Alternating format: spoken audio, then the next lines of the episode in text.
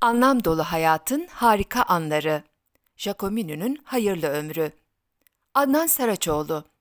Nida dergisi 208. sayıda yayınlanmıştır.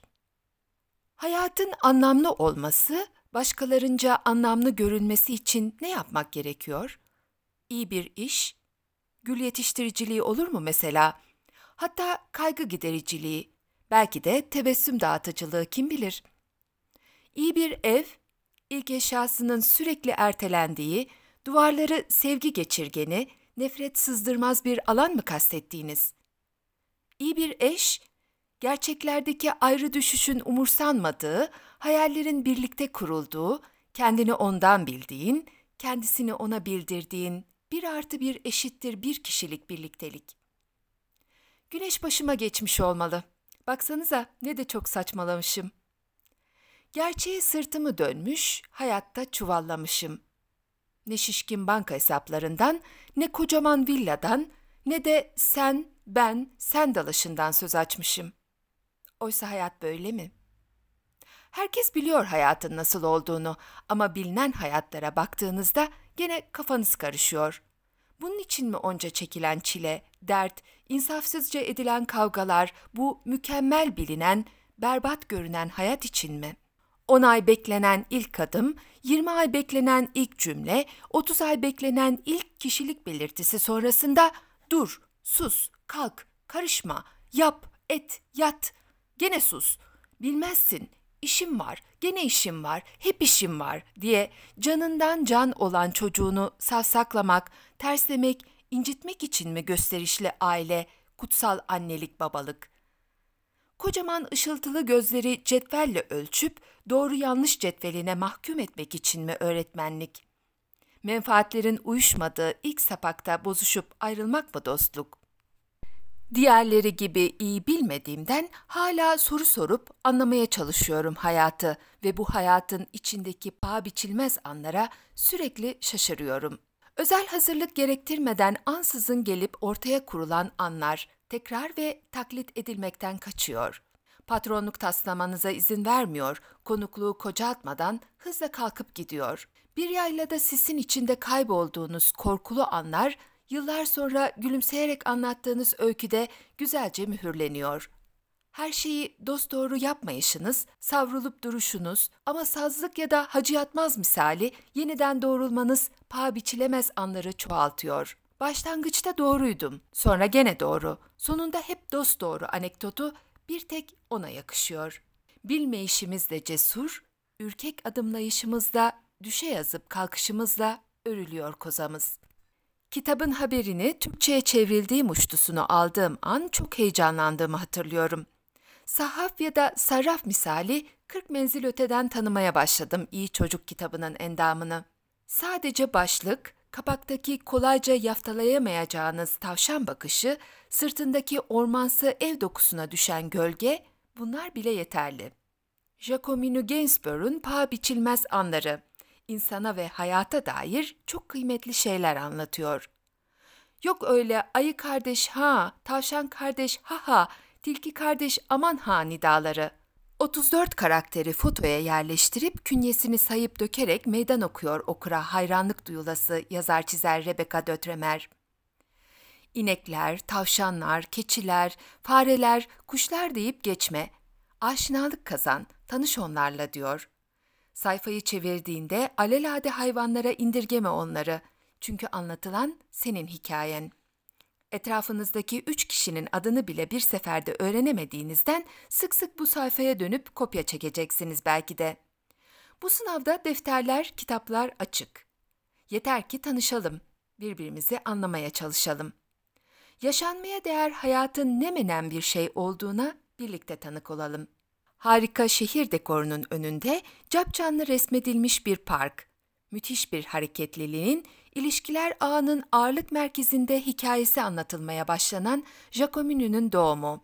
Çoğu kültürde olduğu gibi doğum sonrasını isim koyma telaşı izliyor. Hızır idi, Yunus idi, Hızır i... Hayır hayır, büyük babasının ismi konuluyor ona. Büyük annenin tatlı ısrarıyla. Peki onun doğumuyla başka herhangi doğumu bunca ayıran ne? Jacomini yerine sen olsaydın mesela ya da Sierra Leone'nin kıyılarında doğmuş başka birisi.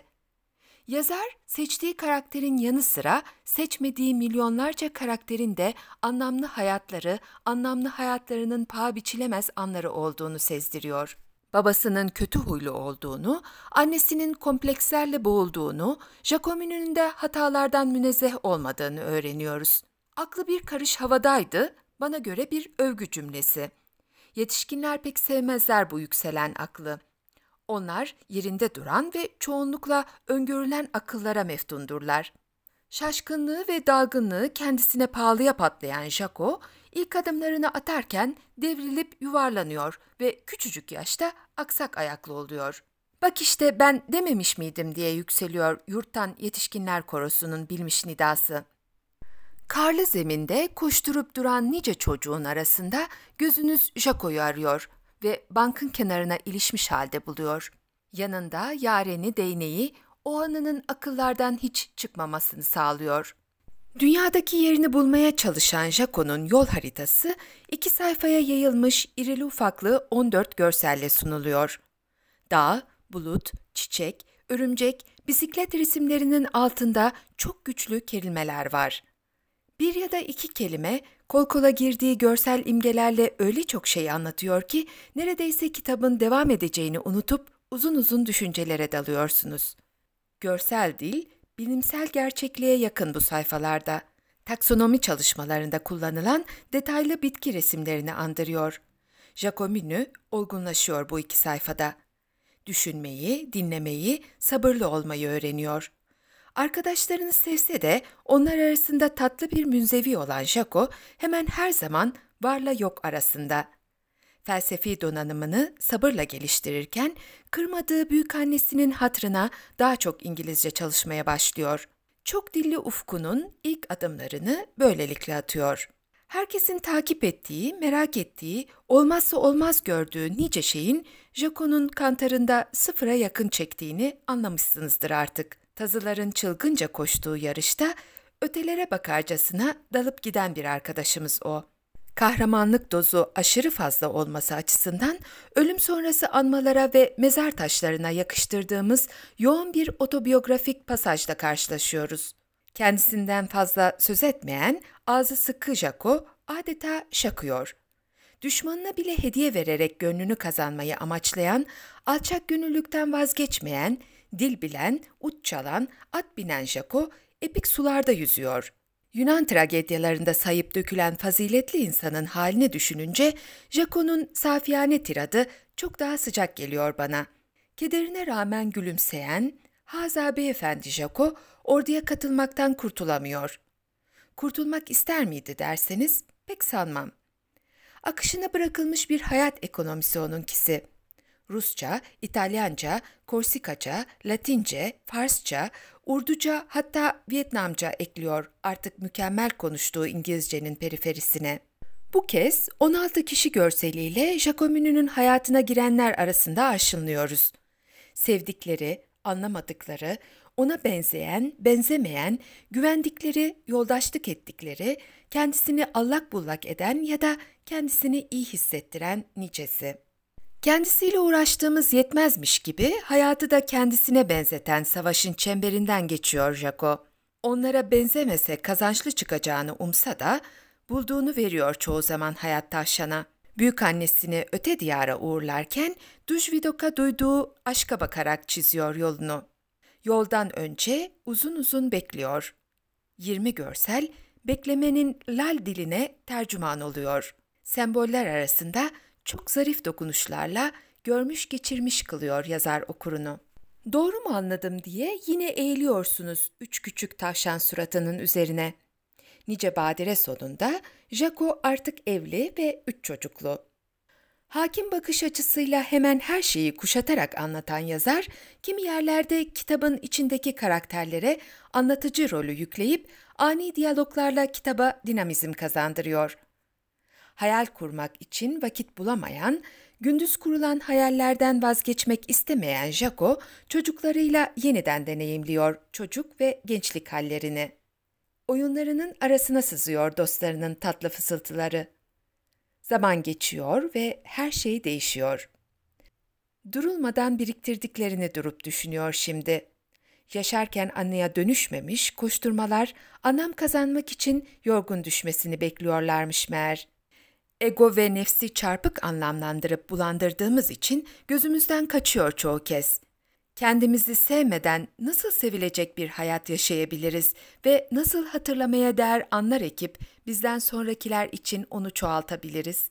Seni sahiden sevdim benim küçük yaşamım diyor Jacomini.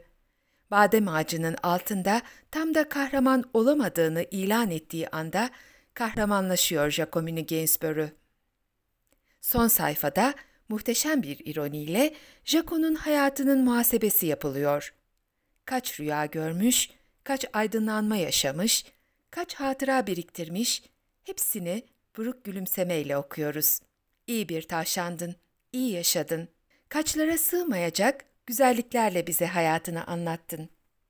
Seni özleyeceğiz Jaco.